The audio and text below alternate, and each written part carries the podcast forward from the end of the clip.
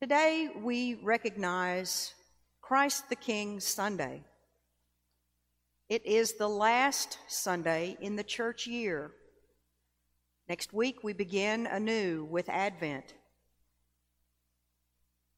There is also an alternative name for this Sunday, which is the Reign of Christ.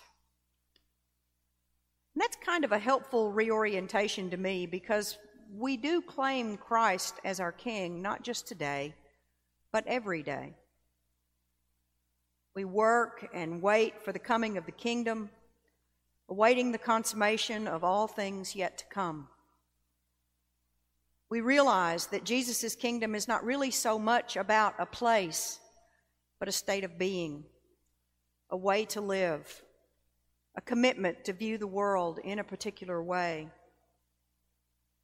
To that end, I want to take a look at the church year as a whole and what each season or special feast day brings to reinforce and support our life in Christ.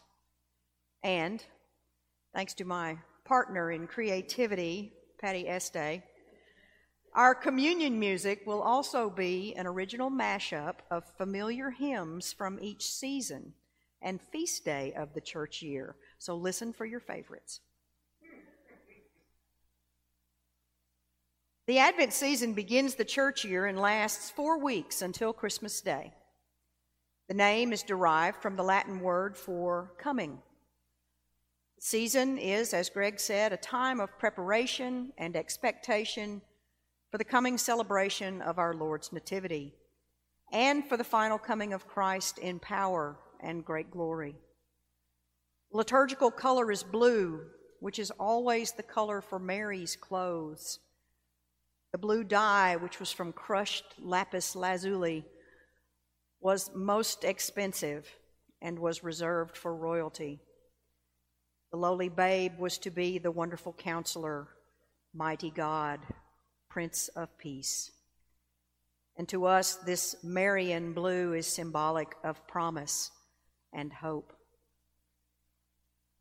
The Christmas season is 12 days, beginning with Christmas, a festival celebrated on December 25th. commemorating the incarnation of the Word of God in the birth of Jesus Christ.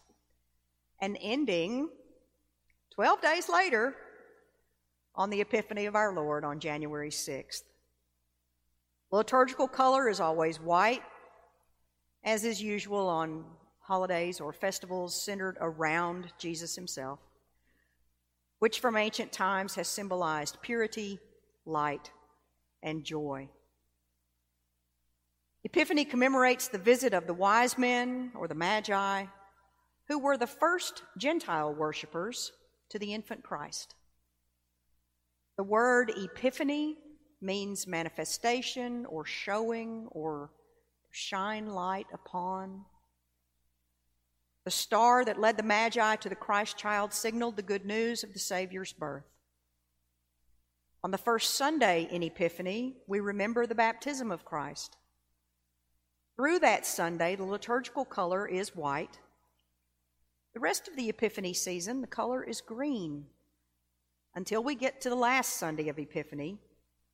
On that Sunday, we celebrate the transfiguration of Christ, and the color is white. You'll remember from Scripture when Christ was transfigured, his face shone like the sun, and his clothing became dazzling white, truly fitting for the King of Kings.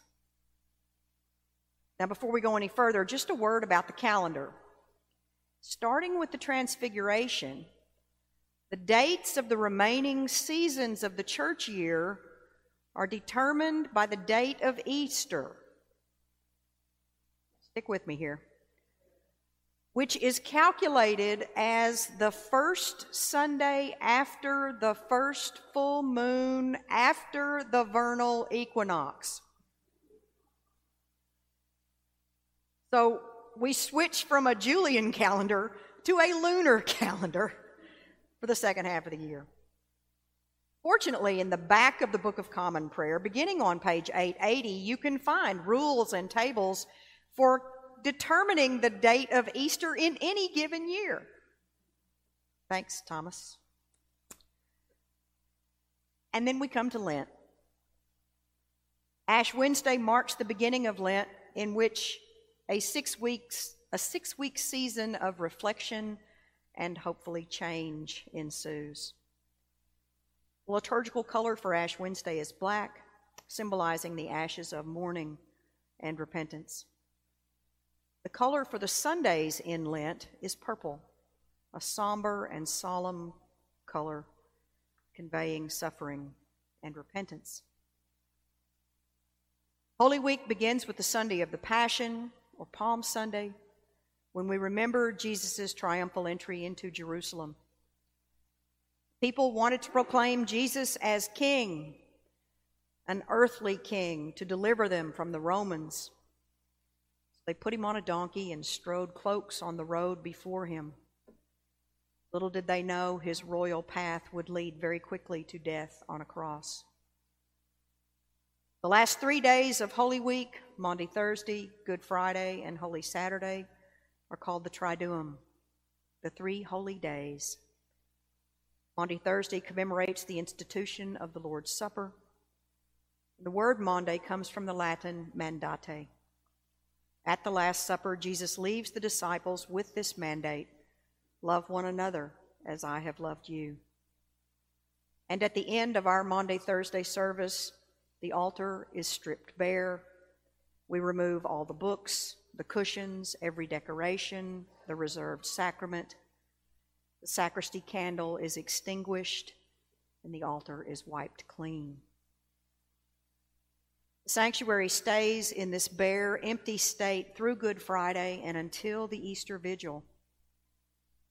On Good Friday, we meditate on the crucifixion and death of Jesus. Finally, on the evening of Holy Saturday, we gather for the great Easter Vigil, a glorious transition from the darkness of death and the grave to the light of Easter's resurrection. Easter is the most joyful holy day of the church year we celebrate the resurrection of Christ from the dead. The Easter season lasts seven Sundays. On the 40th day after Easter, we celebrate the ascension of our Lord, which marks the end of Christ's physical presence on earth. Throughout Easter and the ascension, the color is white or gold, reflecting light and the life of resurrection. The day of Pentecost marks the end of the Easter season and recalls the gifts of the Holy Spirit to the apostles. Pentecost occurs 50 days or seven Pente weeks after Easter, and the color is red, symbolizing fire and the Holy Spirit. On the Sunday after Pentecost, we celebrate the mystery of the Holy Trinity. Liturgical color is again white, Preachers all around the world sweat trying to discuss the mystery of the Trinity. And then, starting with the second Sunday after Pentecost, the color is green, which symbolizes the life and growth of the church. This long green season of ordinary time continues from June until nearly the end of November, broken only by All Saints' Day, which we celebrate on November 1st but may be observed on the Sunday following, as we did this year.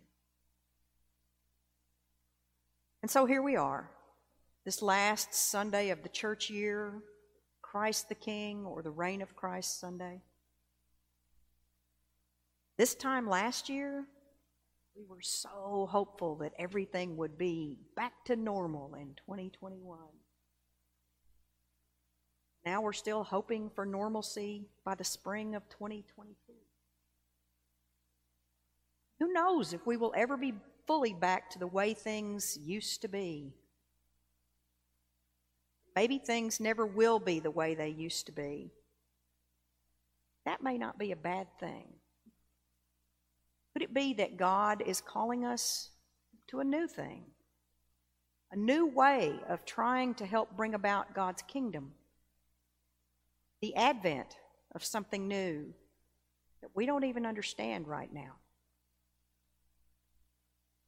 One thing I do know that helps me is the inexorable passage of time through the rhythm of the church calendar. These seasons and feast days offer a familiarity and a regularity that enable me and hopefully all of us to remember that we do live and move and have our being in God in Jesus Christ. This world, with all its distractions and woes and evils, will pass away. But God's kingdom was and is and is yet to come. It's hard sometimes to remember that the final chapter is already written. Jesus is the Alpha and the Omega, but we feel like we're stuck here in the middle where the distractions, woes, and evils seem to have the upper hand, where injustice and inequality hold sway. Praying for thy kingdom come is tough when it seems so far away from the reality that we know and in which we live. As we move out of this past year and into the hope of the year to come, let us remember our part in bringing about God's kingdom. But let us look forward also toward new opportunities. Let us continue to work faithfully to share what we know and love so well with those around us. But let us not overlook new ways to serve our King through serving each other. Let us not miss an opportunity to speak up for those who may be without a voice and to speak out when we see injustice or inequality or evil. You know, be like Jesus Christ, our King. We can show a glimpse of the kingdom in our own lives, speaking words of truth, justice, and compassion, and spreading some light in this present darkness. Amen.